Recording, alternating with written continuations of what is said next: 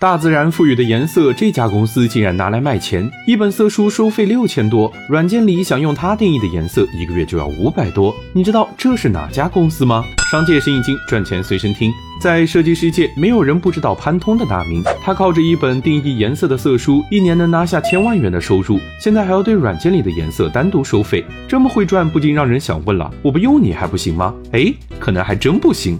搞垄断还能这么强悍，原因就在于定义了标准。举个例子，你就能理解了。当你公司想要做一张宣传海报，你想要的是五彩斑斓的黑，设计师给的是普通的黑，你为此和设计师大打出手。这个时候，潘通就出现了，说：“你们不要打了，不就是想要十九杠四零零七号黑色吗？”喏，就在这儿，略带嘲讽甩出了一本颜色和编号一一对应的书。从此，你和设计师之间的沟通不再是鸡同鸭讲，在色书的支持下变得顺畅。而这本色书的厉害远不止于此。做过实体的人都知道，有时候所见不一定所得。设计图的颜色再好看，也很难一比一还原到实物上。就好像你去理发店和发型师说：“我想把这。”发型师心领神会，却给你染成了这个事儿，根本原因就在于油墨调色问题。这个时候，还是潘通跳了出来，说：“来吧，试试我的这本色书，只要按照书的油墨调配比，就能得到和设计图一样颜色的实物。”所以，潘通的色书好用就好用在：一是对应了颜色和编号，解决了不同人群的沟通问题；